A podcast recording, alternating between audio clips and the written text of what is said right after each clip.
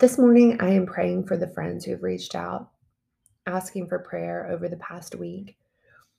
There has been so much loss lately.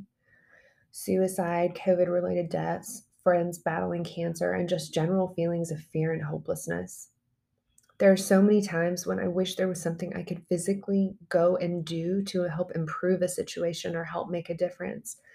But friends and family are far away. It's our natural default to become fixated on lack and loss. And within the world writhing in turmoil right now, I've found that I had to censor myself from news and social media just to catch a break and renew my mind. It makes the time I spend with the Lord so precious.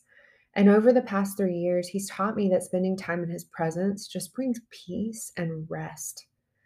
In my quiet time this morning, I was reading Jude verses eighteen through twenty-two, which says, "But you, dear friends, build yourselves up in the most holy faith and pray in the Holy Spirit.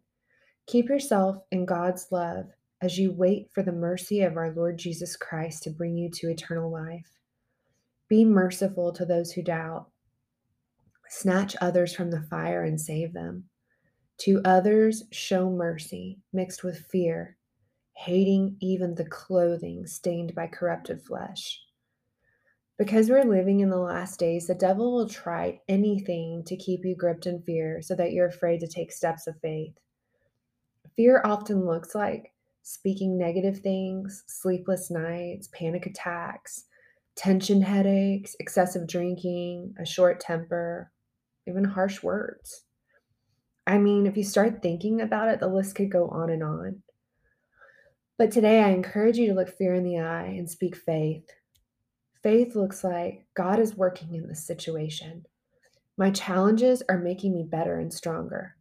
No matter what it looks like, I know God has good plans for me. He wants to give me hope and future. He desires that I prosper in all things. Speak faith-filled declarations over your life and watch how what you're looking at begins to change before your eyes. The Lord says in Isaiah, "Whom shall I send, and whom will go for us?" Isaiah answered the call of the Lord by offering his life in service to what the Lord wanted him to do to earth, in the earth. "And I," that's Isaiah, said, "Here am I, send me." Lord, give us hearts like Isaiah. When you issue a call, let us be the ones to say, "Send me." Let us be the kind of people who encourage others, who show up in life for others.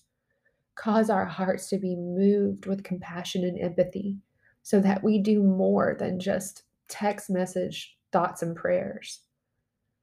Use us to show mercy and remind those who doubt of your goodness and your good plans. Help us to speak the truth and love at all times so that your house is built up. Help us to be holy and set apart for such a time as this. God, give us the eyes to see the real needs of people so that we may be a blessing to them because of you. In Jesus' name we pray. Amen.